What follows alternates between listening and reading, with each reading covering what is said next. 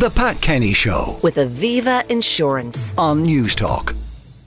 Well, if you get within about 300 feet of a solicitor, they're likely to tell you you need to make a will regardless of what age you're at. It's one of those absolute truths that we all know we should and that most of us don't. So, we decided it is time to get advice on what's the best approach to making a will, to claiming an inheritance, to dealing with all of those kind of things from uh, probate through to uh, actually drafting the will in the first place. So, joining me to discuss this is Sinead Glynn, who is a senior solicitor with MHP Solicitors. Good morning, Sinead. Morning, Anton. How are you? I'm very good. Can we start with whether or not it is actually possible to beat the system? There is sort of a sense that if we get the right solicitor, there's some trick you can play that will get us to be able to inherit it all with not a drop of tax. Is that the case? I'm afraid not, Anton. You're not going to dodge the tax man. I'm afraid. Um, look, I mean, it's it's it's people just have a mental block about making a will, and it's really very simple. Um, if you have any asset at all, or if you have any children, you you you have to make a will. If you if you die without a will, things only get complicated. There's an additional cost. Then, if probate has to be dealt with when there's no will, um, so it's very important, and people don't really realise it. Do people not assume that there is just a, a domino effect that happens naturally? That if you die with a spouse, the spouse gets it. That if you die without a spouse, that your kids get it, and it is all sorted that way. Oh yeah, definitely. I mean, like I mean, I see meet people every day through my work, and they they will often I will often say to them, you know, do you, if someone is buying a house, I will say, you know, do you have a will? And they'll say no, um, but everything will go to himself, you know, or it'll go to the kids. But it doesn't automatically go. You have to specifically provide for this. Um, the only person who is is really legally entitled to anything under will is your spouse. Um, um, but if you don't leave something for a child, there can be consequences down the line that they could make an application to say that they weren't provided for in the will. So, so it doesn't automatically go to your spouse if you die without a will and you have children. That's the important thing, and that you know it can cause difficulty, difficulties down the line if you have minor children under the age of eighteen years who who who I suppose really cannot um, um, benefit uh, in certain aspects of your estate. If you have property, they have to sign deeds accepting the property into their name, and they can't do that until they're over the age of 18 years. So you might need to appoint trustees to manage their benefit. So it's very important um, um, to, I suppose, maybe knuckle down, make an appointment with your solicitor, see what details you need, and just to make the will, you know. And how much freedom do you have if, if you have been staring at your spouse with deep seated resentment all these years and thinking, right, when I'm gone, he or she is getting nothing? Have you the right to do that? Well, you, you you do have people. I have had people come into me who who, who try and disinherit their spouse, um, um, for whatever reason. But your spouse is entitled to a legal right share. So if you, you of course, you can make a will with without leaving anything to your spouse. But on your death, um, your your in order to before probate can be extracted in your will. The solicitor dealing with the probate will have to write to your spouse to say, while you haven't been provided for in the will, you have a legal right share and you're entitled to it. So you cannot disinherit a spouse.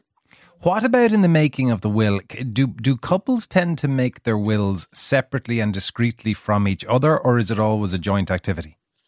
If a husband and wife, eh, usually if a husband and wife contact me about a will, they, they will come into me together and make mutual wills. Obviously, there are times where they can't attend together, but really, normally when a husband and wife make a will, they they appoint each other as their executors and sole beneficiaries in each other's estate. But then that's that's one part of the will. You also have to provide for what would happen if both of them went at the same time. You have to, so it's kind of two wills in one. But usually a husband and wife would make it together, but it's not a requirement, but they usually do. And if you are planning for inheritance, are there any broad principles in terms of the, the easiest inheritance you leave? In other words, if you are 90 years of age, you just say, look, I'll sell it all, rent a house, and just leave a big pile of cash? Or do you leave tangible assets like property, or does it matter?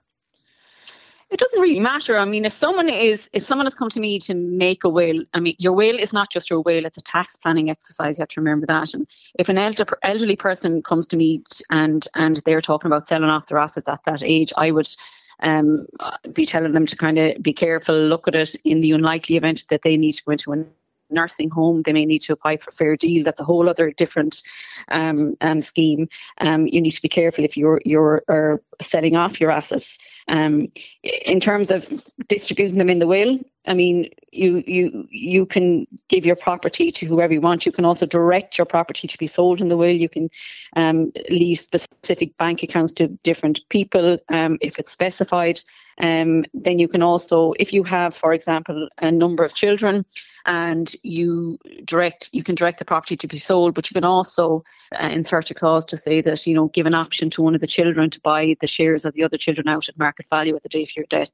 Um, there's a lot to think about. Um, a lot, a lot of people won't want the the family home to be sold after they pass away, but I mean, you're you're going to be deceased by the time your will comes into effect, and in, in, in the event that you don't want the property to be sold, but for whatever reason there needed to be cash generated for a child, for example, that needed um, urgent medical care, do you really want to restrict the sale of a house in circumstances like that? So there's a lot to think about. And you really, when you're appointing your executors, your executors are ones who will be making the decisions in the event of of of it not being specifically specified in the will. I tell you, Sinead, reading some of the text, it appears that you can leave a complete grenade for the family if you if you do it badly. A text, I mean, to just to give oh, you some of them. Atrocious, yeah. I, I looked after my father, so he left me the family home, says a texter. My three brothers were all left a sum of money. They are very unhappy with this and they want me to sell the house and divide it four ways. Can they force me to do it? Who is who you'd have to see who is the executor in that instance. I mean, they can't when when someone makes a will.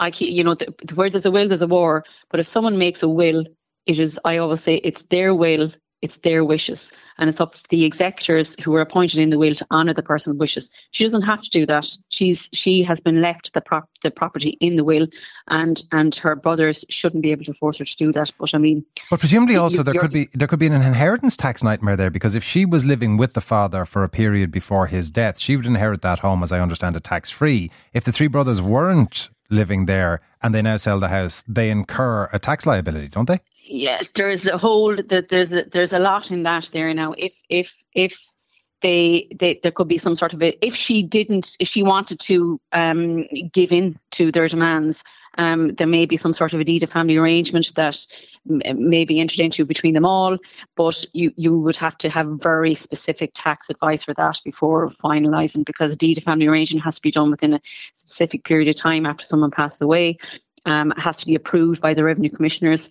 Um, and yes, there may be an implication because this this girl was would likely, subject to conditions, qualify for dwelling house relief if she lived in the house um, prior to to, to um, her parent passing away. Um, but that wouldn't be the case, obviously, for the brothers if they didn't live in the house. To what extent do you recommend to people to discuss with the likely recipients of the inheritance what they're going to get before it actually happens? Um, I mean, it's, it, every circumstance is different. You will have you, you will have family members who don't get on. If someone comes into me to make a will and there's children, I will always say, "Oh, are they all healthy?" Just make sure they don't have any sort of a disability. And the majority of the time, they say they will, and I like, "Oh, do they all get on?" And there's a lot of the time they say they will, but then one of them will say, you know, well, my son is married to someone that doesn't get on with the rest of the siblings, so you have to be careful. Um, if in a case where there isn't people that get on, if you discuss it with before you make the will, it can cause problems before the will is made.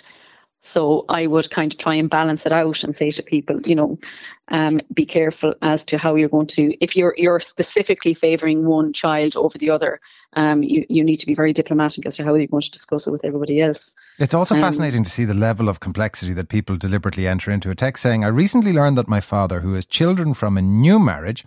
Has attempted to navigate inheritance laws by putting all his assets into a company. This company is owned by a parent holding company, and its assets are divided equally among his children from the new marriage as shareholders. I'm curious about my rights in this situation and when would be the appropriate time and method to address this matter.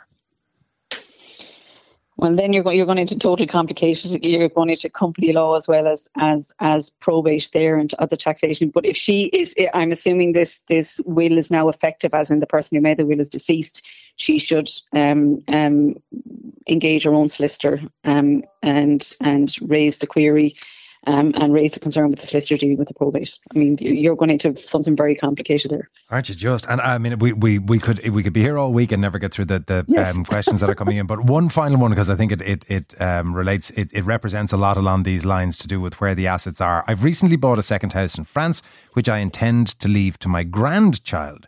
Do I need to make a separate will in France, or can I just update my will here? You can update your will here. You can you can also have a will in France, but you need to be very careful. If you have a will in Ireland and a will in France, you need to make sure that one will doesn't revoke the other. Um, so it, a lot of the time when people may buy a property abroad, the, the solicitor dealing with the, prop, the probate or the purchase abroad will will make you make a will because you're not permanently resident in that country. Um, and that will that you need if you come back to Ireland and make another will dealing with your estate, you need to specifically either say that it incorporates all of your assets in Ireland and in France, or it deals with your Irish assets only. Final thing, Sinead, very briefly, for, if you appoint an executor, what right does the executor have to say, listen, if you want me to do this, show me the will so I know what I'm wading into before I end up having to deal with it after your death? Well, you don't. There's no requirement to tell someone that you appoint them as executors. Oh, is there not? Absolutely, absolutely no requirement at all. However, if I mean, if if a will is straightforward and you appoint an executor, I mean, I don't, you know, I, I wouldn't go say go off and discuss it with whoever you're appointing. But if you have a complicated estate, as in, for example, if you had a lot of assets or if you have family members who don't get on, I would personally say, you know, maybe you should uh, give them the heads up that, that you've nominated them as executor. Just because an executor is appointed doesn't mean they have to act after you pass away. Sinead. They can. They, uh, that's a whole. That's that's that's a whole different phone call. yeah, I was going to say that, there is genuinely hours from all of the queries that yeah, we are getting in. Yeah. But the base principle that I'm understanding from this is, whatever the level of complexity, better to have one than not have one. Exactly. Sinead, thanks very much. Sinead Glynn, senior solicitor with MHP Solicitor. The Pat Kenny Show with Aviva Insurance on Newstalk.